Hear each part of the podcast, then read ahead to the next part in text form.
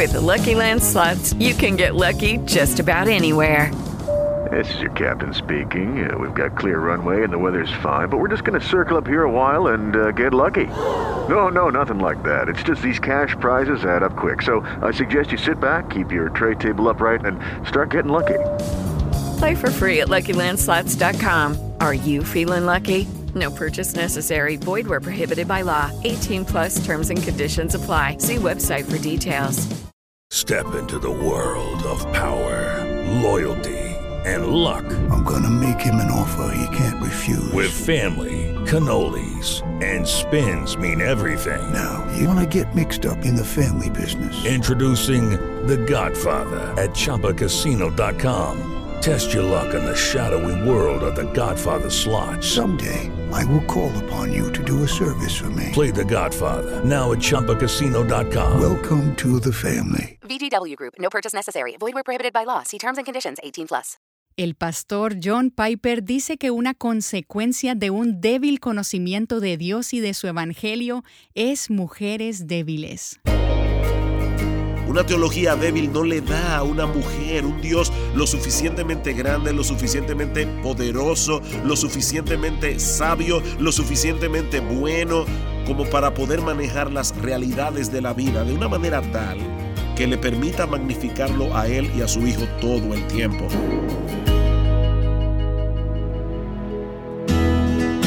Estás escuchando Aviva Nuestros Corazones con Nancy de Moss Wolgamoth en la voz de Patricia de Saladín.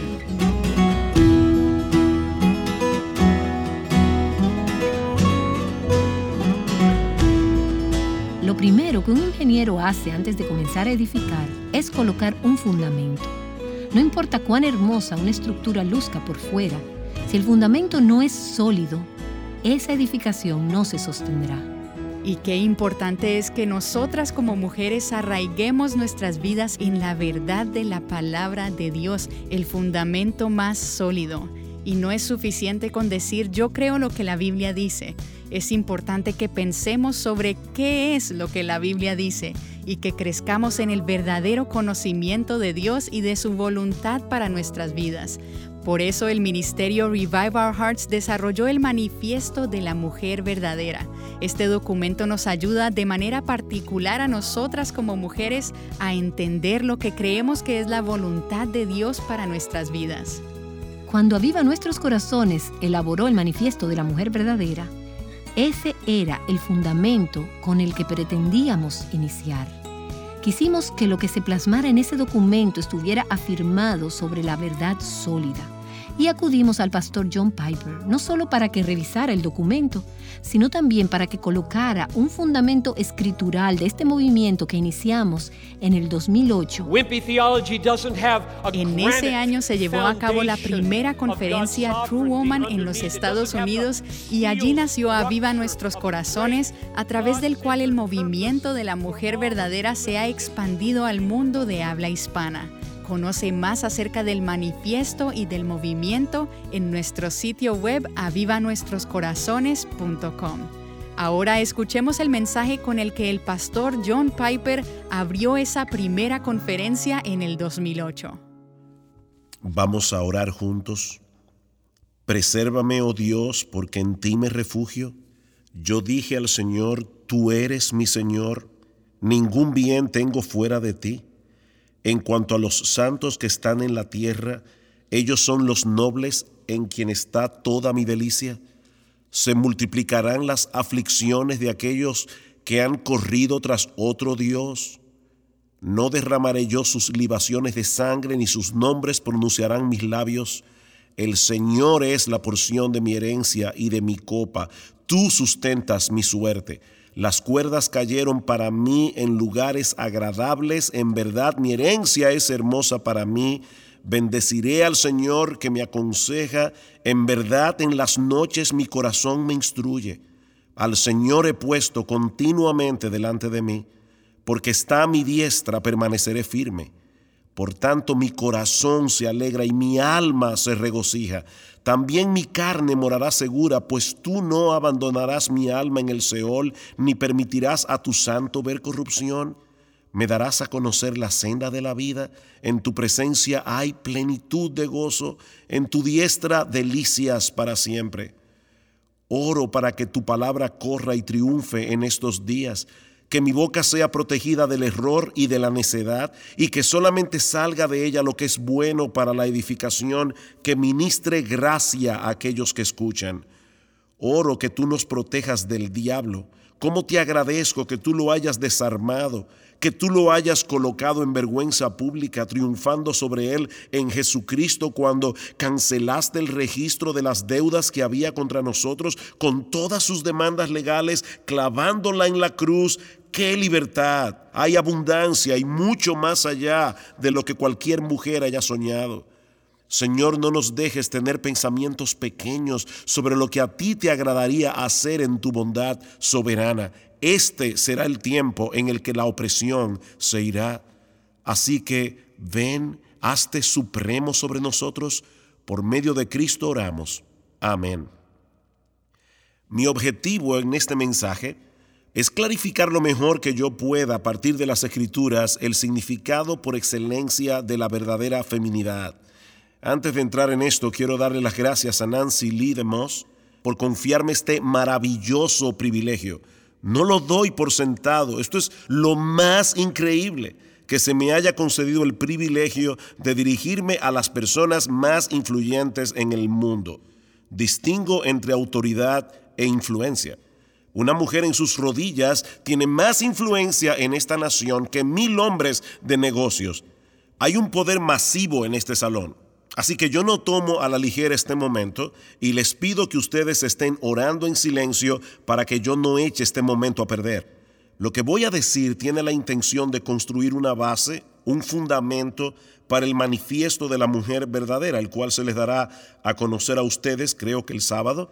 Lo he leído más de una vez y lo considero como un documento fiel, claro, veraz, sabio, realmente un documento magnífico y qué maravilloso sería si cientos de miles de mujeres en América y alrededor del mundo firmaran de corazón este manifiesto de la mujer verdadera.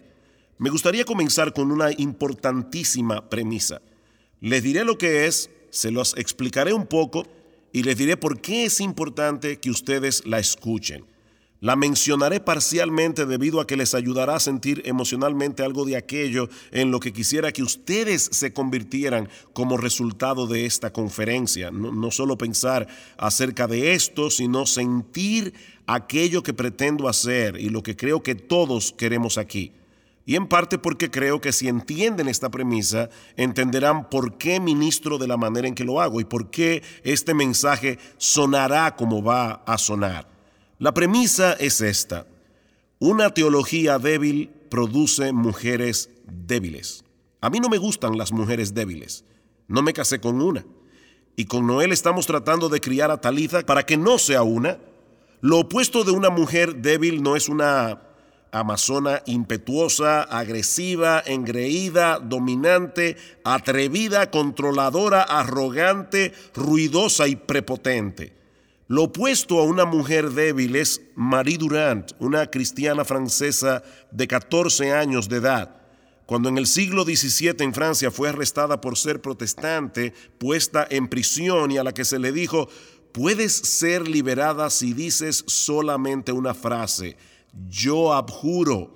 Ella escribió en la pared de su celda, resisto, y permaneció allí 38 años hasta que murió haciendo exactamente eso. Esto es lo opuesto a una mujer débil. Otro opuesto a una mujer débil es Gladys Staines, quien en 1999, ¿recuerdas la historia? Después de servir durante tres décadas con su esposo Graham en la India a los leprosos, supo que un día a su esposo Graham y al pequeño Philip de 10 años y a Timothy de 6 les habían prendido fuego, quemados vivos en la parte de atrás de su carro. Ella dijo a los periódicos, Solamente tengo un mensaje para la gente de la India.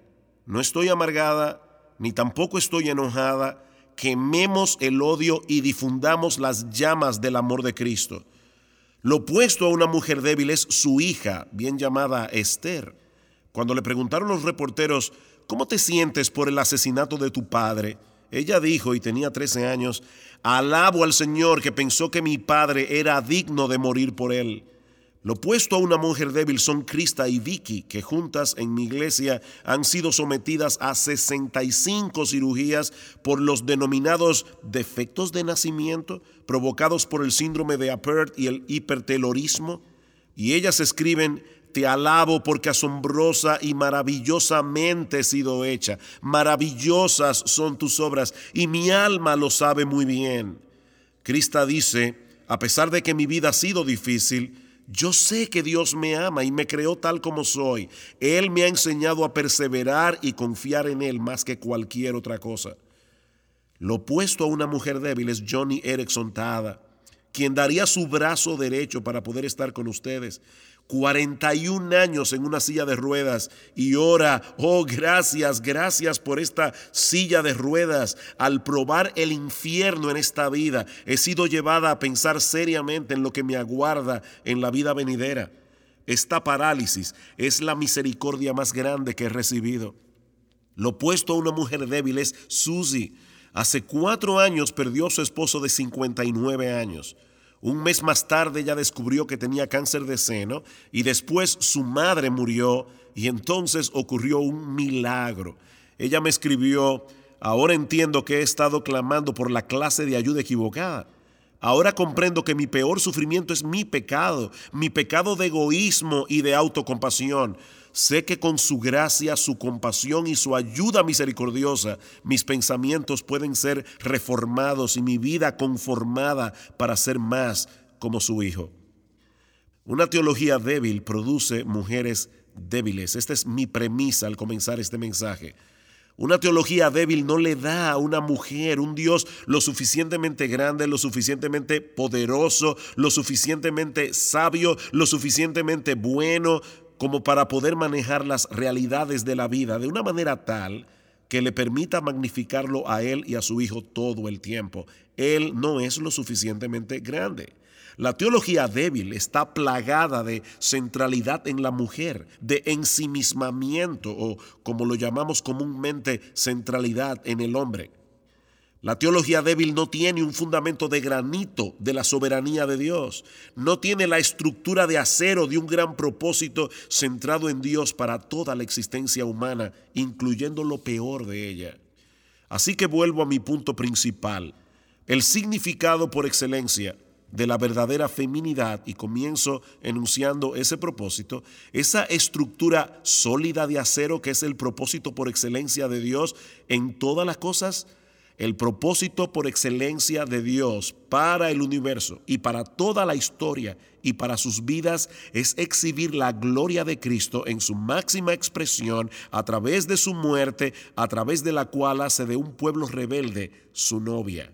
Esa es la razón por la cual el universo existe para exhibir la gloria de la gracia de Dios en su máxima expresión, mientras el Hijo de Dios muere para ser de un pueblo rebelde su novia.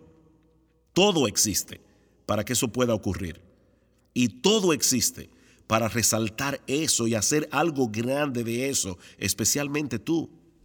El propósito por excelencia de Dios al crear el mundo y permitir que se convirtiera en un mundo arruinado por el pecado, tal como lo está, es para que la grandeza de la gloria de Cristo pueda ser exhibida donde Él compró la novia rebelde a costa de su vida. Ahora, esto está basado en varios textos. Déjenme darles un par de ellos. Apocalipsis capítulo 13, versículo 8, dice así, y Dios está hablando aquí sobre escribir nombres en un libro y a aquellos que están en el libro que no adoran a la bestia. Él dice, desde la fundación del mundo, en el libro de la vida del Cordero que fue inmolado. Así que los nombres están siendo escritos antes de la fundación del mundo en el libro de la vida del cordero que fue inmolado. Esto es asombroso. Antes de que algo existiera, sino Dios, Cristo fue crucificado en la mente de Dios por el pecado que no existía en ningún lugar del universo. Eso es increíble. Eso no es débil y no produce mujeres débiles. Es impactante pensar que Dios estaba planeando la muerte y la masacre, esa es la palabra asesinado allí, la masacre de su Hijo antes de que el universo fuera creado. ¿Por qué? Aquí está el otro texto. Este es Efesios 1, 5 al 6. Nos predestinó para adopción como hijos para sí mediante Jesucristo, conforme al beneplácito de su voluntad, para alabanza de la gloria de su gracia. Y no hay nada del otro lado de ese diseño, como esto es un medio para otra cosa. No, no lo es. Cuando llegas a la alabanza de la gloria de la gracia de Dios, estás en casa. Esto es, llegaste. No hay nada más allá de eso. Eso fue para lo cual el universo fue creado, para hacer esto. Dios lo estaba planeando de tal manera que la cúspide, el, punto culminante, la expresión suprema de esa gracia, sea la compra del Hijo a costa de su vida por su esposa, tú y yo. Escucha Efesios 5:25. Maridos, amad a vuestras mujeres así como Cristo amó a la iglesia. Y ahí está el paralelismo. Maridos, amen a sus esposas. Cristo ama a la iglesia, su esposa y se dio a sí mismo por ella para santificarla habiéndola purificado por el lavamiento del agua por la palabra. Así que poniendo estos tres textos juntos, Apocalipsis 13:8, Efesios 1:5 al 6, Efesios 5:25, llego a esta conclusión. El propósito por excelencia de todas las cosas es la alabanza de la gloria de la gracia de Dios manifestada de manera suprema en el Calvario. Cuando el Hijo de Dios dio su vida para comprar y purificar a su pueblo, separándola de un pueblo de gente absolutamente inclinada al infierno y rebelde. Ese era la cúspide y fue por eso que Dios creó el mundo y fue por eso que Él te creó a ti. Ahora la pregunta es, ¿qué significa todo esto para la verdadera feminidad? No es débil decir que Dios creó el universo y gobierna todas las cosas para magnificar su propia gracia en la masacre de su Hijo por un pueblo que no lo merecía, para que ese pueblo pudiera convertirse en su novia eternamente feliz. No, eso no es débil, eso es acero, eso es granito. Hay un lugar en donde pararse o permanecer de pie cuando todo alrededor de tu alma se desploma. Oh, cómo amo a las mujeres de mi iglesia que se mantienen de pie cuando todo alrededor de sus almas se desploma. Oh, cómo la gloria y la gracia de Dios brilla a través de sus vidas. He estado allí 28 años, he caminado a través de muchos valles oscuros con ellas y he enterrado a muchos niños. No conduce a una feminidad débil, pero ciertamente conduce a la feminidad, esa teología, ese propósito por excelencia que tiene el mundo conduce a la verdadera feminidad. De hecho, conduce a una comprensión deslumbrante de la verdadera feminidad. Lo que hemos visto hasta ahora en estos tres textos, y hay, muchos otros que pudieran utilizarse para complementarlos, lo que hemos visto hasta ahora es esto. La masculinidad y la feminidad, tanto la masculinidad como la feminidad, están en el centro del propósito por excelencia de Dios. La masculinidad y la feminidad no son algo que se le ocurrió a Dios luego de la creación, no son una idea adicional o una ocurrencia tardía de la cruz, no son algo que se encuentra en la periferia del diseño mostrado cuando Cristo muere para magnificar la gracia de Dios están justo ahí en el centro del Calvario. Es asombroso. Oh, como oro que ustedes las mujeres dejen de tener pensamientos pequeños sobre el diseño de Dios para la feminidad. Tenemos una maldición en la naturaleza humana llamada trivialidad. El gran problema con la televisión y las películas no son el sexo y la violencia, es la banalidad es el vivir cada día como si la televisión importara. No tiene importancia para nada. Está hoy y mañana no está. Y luego viene la eternidad. Y las cosas que no son visibles, eso sí importa. Quisiera ver seis mil almas levantarse y adentrarse en el significado de lo que verdaderamente importa en el mundo. Puedes transformar cada momento que parece insignificante en un momento de masiva importancia y de gran significado. si te dieras cuenta de que tu feminidad está aquí, siendo traída al mismo centro de los propósitos de Dios en este universo, que llega a su punto culminante cuando Cristo, el esposo, compró a su esposa. Hemos estado escuchando un mensaje histórico en un evento histórico. El pastor John Piper dio este mensaje de apertura durante la conferencia Mujer Verdadera en el año 2008, la conferencia que dio inicio al movimiento de Mujer Verdadera. Yo estaba profundamente conmovida mientras estaba allí sentada en la primera fila escuchando este mensaje y escuchando al pastor Piper pintar tan poderosa ilustración de los propósitos asombrosos de Dios al crear al hombre y a la mujer para su gloria.